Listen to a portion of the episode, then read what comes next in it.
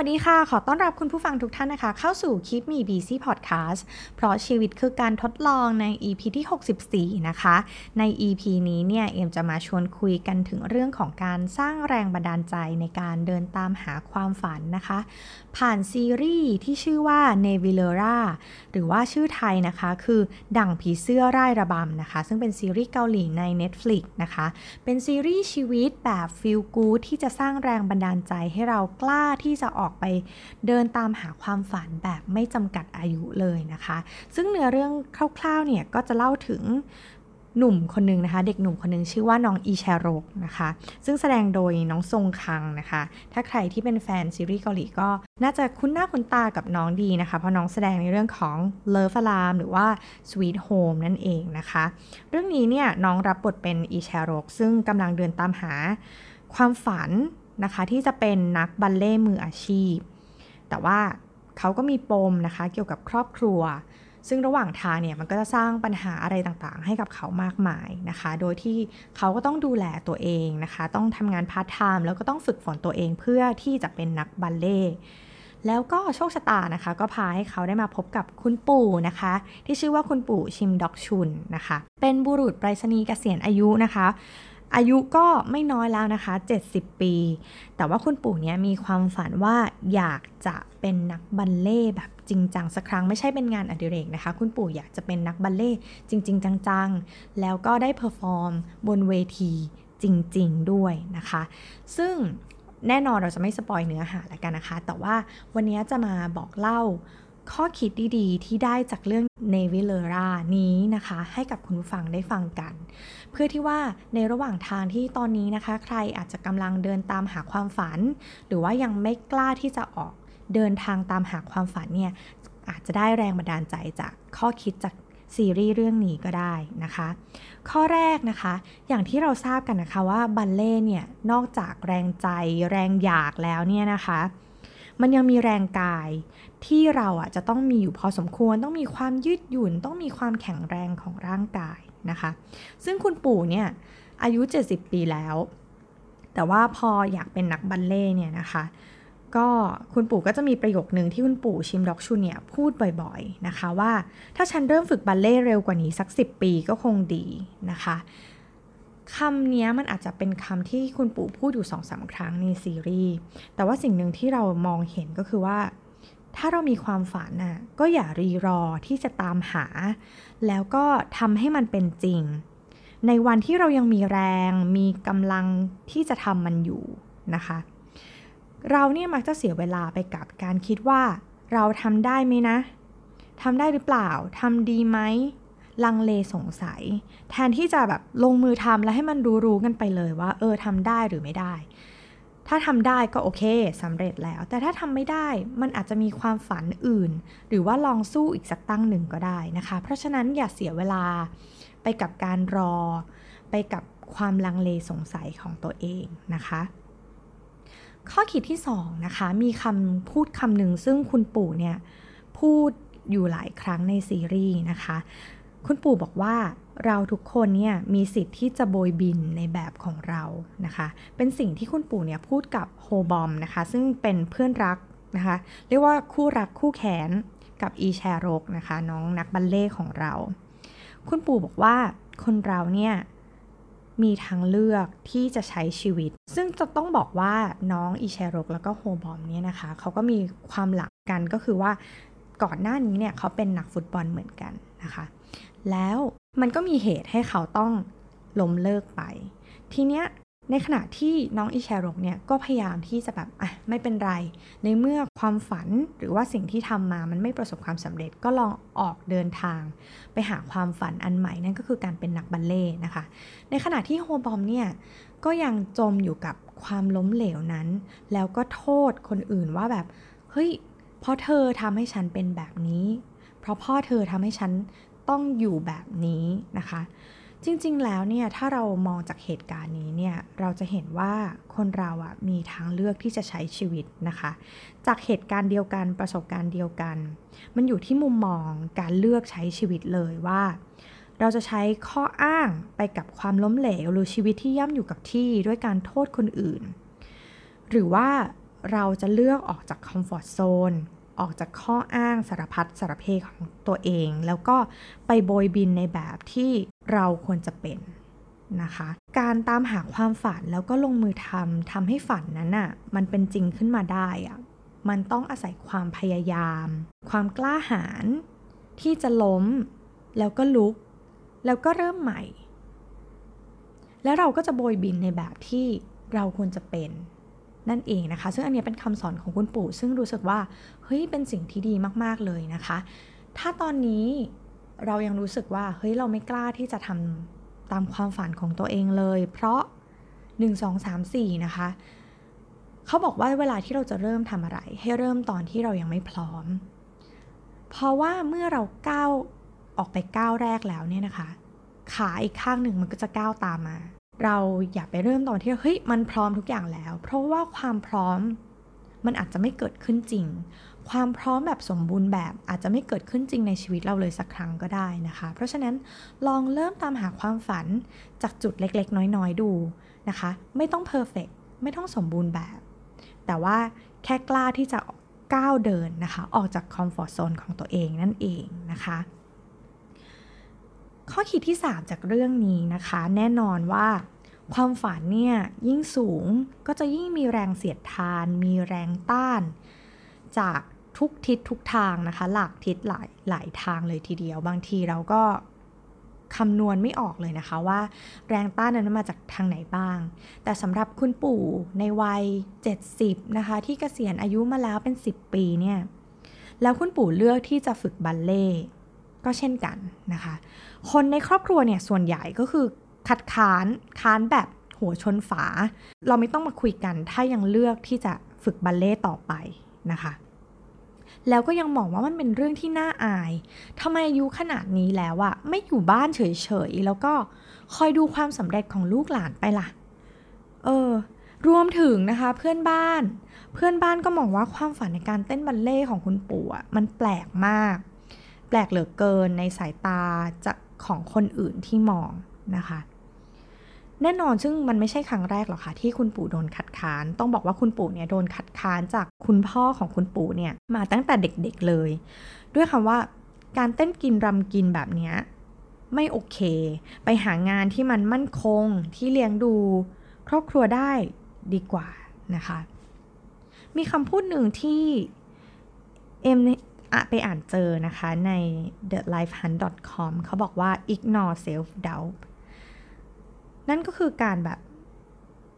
อย่าลังเลสงสัยในตัวเอง ใครจะไม่เชื่อในความฝันของเราก็ช่างเขา แต่ว่าเราห้ามไม่เชื่อมั่นในตัวเอง อย่าทำให้ตัวเองเป็นศัตรูของความฝันของตัวเราเองนะคะ แน่นอนความฝันเนี่ยหรือว่าการที่เราจะไปจากจุดหนึ่งไปอีกจุดหนึ่งเนี่ยนะคะ มันต้องมีแรงต้าน มีแรงเสียดทาน มันมีแบบทดสอบ ความแข็งแรงของร่างกายแล้วก็จิตใจของเราเสมอๆเลยนะคะ เพราะฉะนั้นเนี่ยขอให้มองว่ามันเป็นความท้าทาย ถ้าเราก้าวผ่านมันได้แล้วเนี่ยเราก็จะสามารถที่จะก้าวผ่านอุปสรรคอะไรต่างๆ ระหว่างทางได้เป็นอย่างที่แน่นอนเลยทีเดียวนะคะ เพราะว่าแม้ว่าเราอาจจะไม่ชนะในครั้งแรก แต่ก็ไม่ได้หมายความว่าเราจะต้องพ่ายแพ้ในทุกๆ ครั้ง เราอาจจะแพ้บ้าง ชนะบ้าง แต่อย่างน้อยอะ่ะเราก็ยังเห็นพัฒนาการของตัวเองในการเดินตามหาความฝันนั่นเองนะคะ ข้อขีดที่ 4 นะคะสิ่งที่ทำให้คุณปู่เนี่ยกลับมาตามหาความฝันในวัยเด็กของตัวเองอีกครั้ง นั่นก็คือจดหมายลาตายของเพื่อนนะคะ แล้วก็เพื่อนก็เขียนในจดหมายแล้วก็บอกว่า อย่าทิ้งความฝันนะ มันเป็นเหมือน turning point นะคะ เป็นจุดเปลี่ยนให้คุณปู่กล้าที่จะออกเดินเดินตามหาความฝันนะคะ ถ้าเทียบแล้วเนี่ย บางทีโอกาสในการเดินตามหาความฝันอาจจะเกิดจากการที่เราเจออุปสรรค ความสูญเสีย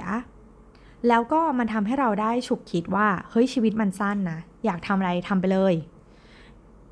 เพราะว่าเราไม่รู้ว่าวันรุ่งขึ้นน่ะเราจะได้ตื่นมาทำตามความฝันไหม หรือว่าเราจะนอนหลับไปพร้อมกับความฝันนั้นตลอดกาลนะคะ ก็อยากจะให้กำลังใจนะคะ คุณผู้ฟังที่กำลังเดินตามหาความฝันรวมถึงให้กำลังใจตัวเองด้วยนะคะ เพราะทุกคนอะเอมเชื่อว่ามีความฝัน แต่ว่าอยู่ที่ว่าเรากล้าที่จะออกเดินทางทำตามความฝันของตัวเองหรือเปล่านะคะ แต่ถ้าเราคิดว่าเฮ้ยชีวิตมันสั้น เพราะฉะนั้นทำมันเถอะ เราไม่รู้ว่าเราจะมีโอกาสได้ทำแบบนี้อีกไหมนะคะมันก็จะทำให้เรารู้สึกมีแรงพลัง ที่จะเฮ้ยอ้าวลองดูสักตั้งหนึ่งอย่างน้อยครั้งหนึ่งในชีวิตเราก็ได้ลองทำอะไรอย่างที่เราอยากทำมาแล้วนั่นเองนะคะ ซึ่งความฝันจริง ๆ แล้วเนี่ยนะคะ ความฝันของคุณปู่เนี่ยเขาไม่ได้เกิดขึ้นแบบอยู่ดีๆ ก็เกิดขึ้นข้ามวันนะคะ แต่คุณปู่เนี่ยจริง ๆ แล้วถ้าเราดูในซีรีส์เราจะเห็นว่าคุณปู่เนี่ยจดบันทึกความฝันของตัวเองมาตลอด ผ่านการไปดูบัลเล่บ่อยๆ ด้วยนะคะ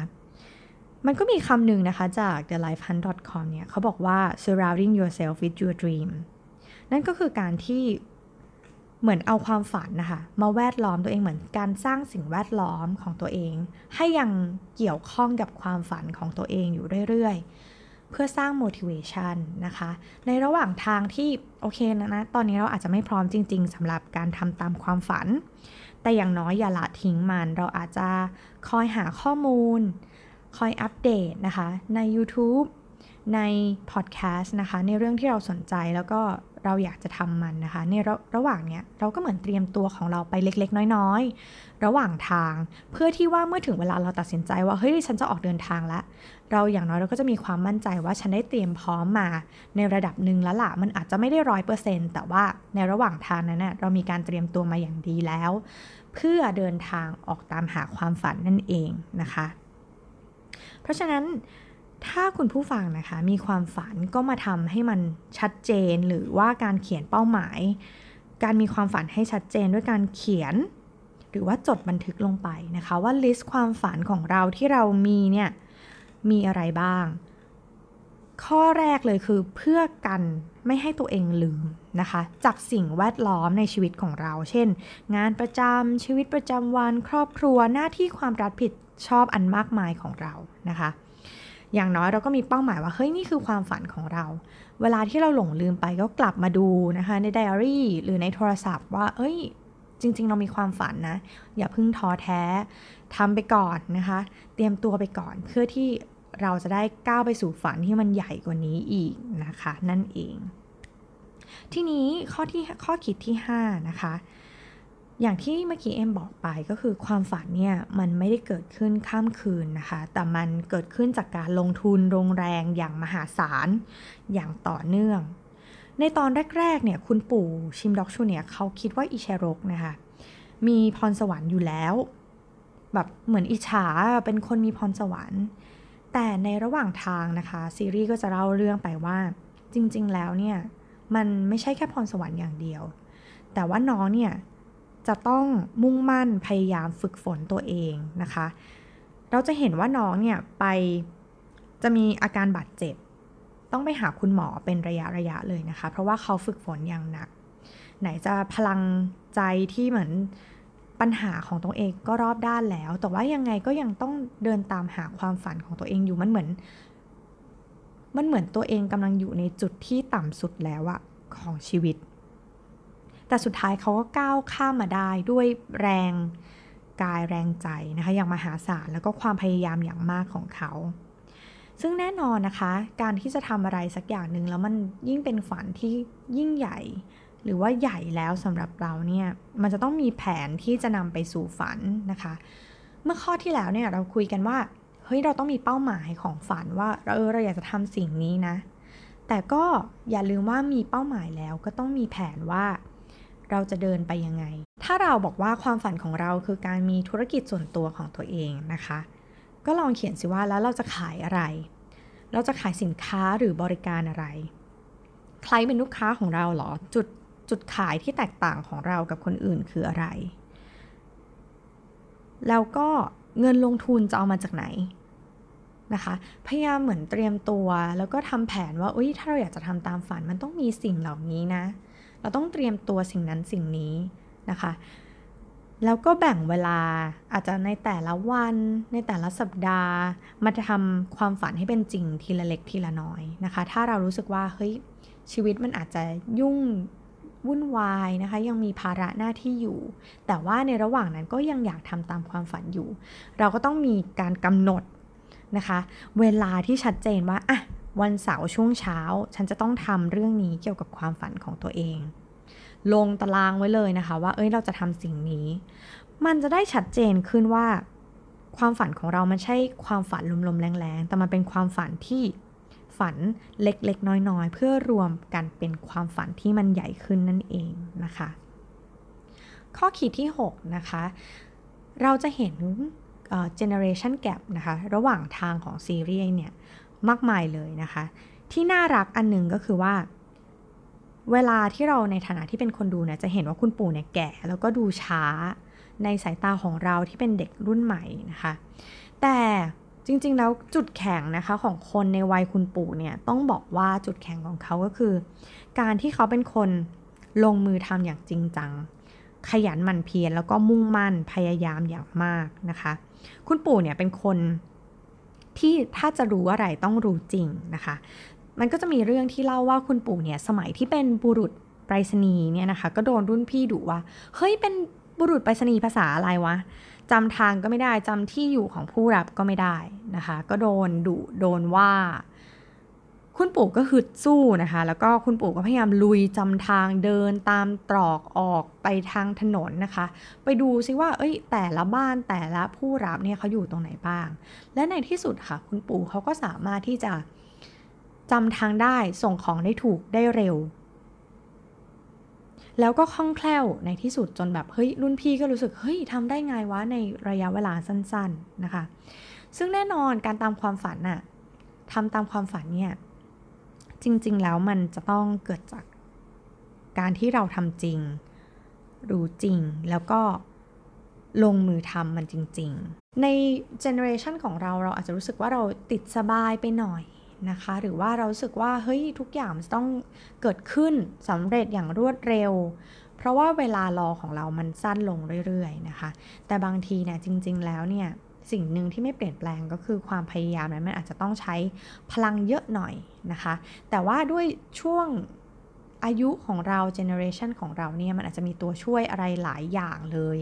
มันทำให้เราได้เรียนรู้ได้รวดเร็วกว่าคนในยุคสมัยก่อนนะคะ แต่ก็นั่นแหละมันไม่ได้ทำให้เราต้องพยายามน้อยลงนะคะ เราอาจจะ work smart ขึ้น แต่แน่นอนเราจะต้องมีความพยายามและมุ่งมั่นจริง ๆ นั่นเองนะคะ ข้อ 7 นะคะ อันนี้เป็นเหมือนเป็น key message สำคัญของซีรีส์เรื่องนี้เลยนะคะ ในระหว่างทางในการเดินตามหาความฝันเนี่ย เราน่าจะมีใครสักคนหนึ่งที่อยู่เคียงข้างแล้วก็ให้กำลังใจ กล้าที่จะฉุดเราขึ้นมาจากอารมณ์ เหนื่อยอารมณ์ท้อ อารมณ์อยากล้มเลิก ใช้ไม้อ่อนบ้างไม้แข็งบ้างกับเรานะคะ ซึ่งเราก็จะได้เห็นความน่ารักนะคะ ตลอดทางของซีรีส์เรื่องนี้ ในฐานะที่เป็นทั้งผู้ให้กำลังใจแล้วก็ผู้รับกำลังใจนะคะ ต้องบอกว่าซีรีส์เรื่องนี้เนี่ยถือว่าเป็นซีรีส์ที่น่ารักแล้วก็อบอุ่นหัวใจเรื่องหนึ่งนะคะ อาจจะเป็นซีรีส์ที่ดูเรื่อยๆ อาจจะไม่ได้หวือหวาเหมือนแบบเมาส์หรือว่า Vincenzo นะคะ แต่ว่าเอ็มเชื่อว่าซีรีส์เรื่องนี้เนี่ยน่าจะเป็นซีรีส์ที่ inspire คุณผู้ฟังนะคะ ในการออกเดินทางตามหาความฝัน แล้วก็ไม่เอาข้อจำกัดอะไรบางอย่าง มาเป็นจุดที่ฉุดรั้งความฝันของตัวเองเอาไว้นะคะ ความลังเลสงสัยเนี่ยมันฆ่าความฝันมานักต่อนนักแล้วนะคะ เพราะฉะนั้นอย่าให้ความฝันของเราอะ ถูกฆ่าไประหว่างทาง แต่พยายามทำให้มันสำเร็จ แล้วก็เป็นจริงให้ได้นะคะ ก็คิมีบีซีพอดแคสต์นะคะ ก็ขอเป็นกำลังใจให้กับคุณผู้ฟังทุกท่านเลยนะคะ ที่กำลังทำทำทำตามความฝัน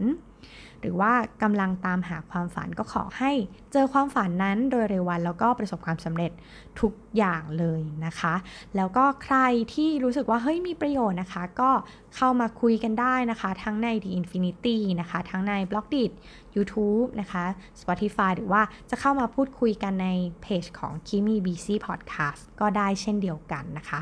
ก็หวังว่า EP นี้จะเป็นประโยชน์กับคุณผู้ฟังนะคะ แล้วก็ EP นี้ แอบมีฝากเอาไว้นะคะ ก็คิมีบีซี่นะคะ ก็กำลังจะมีเวิร์กช็อปนะคะ เป็น online workshop ในวันที่ 8 พฤษภาคมนะคะ ชื่อว่า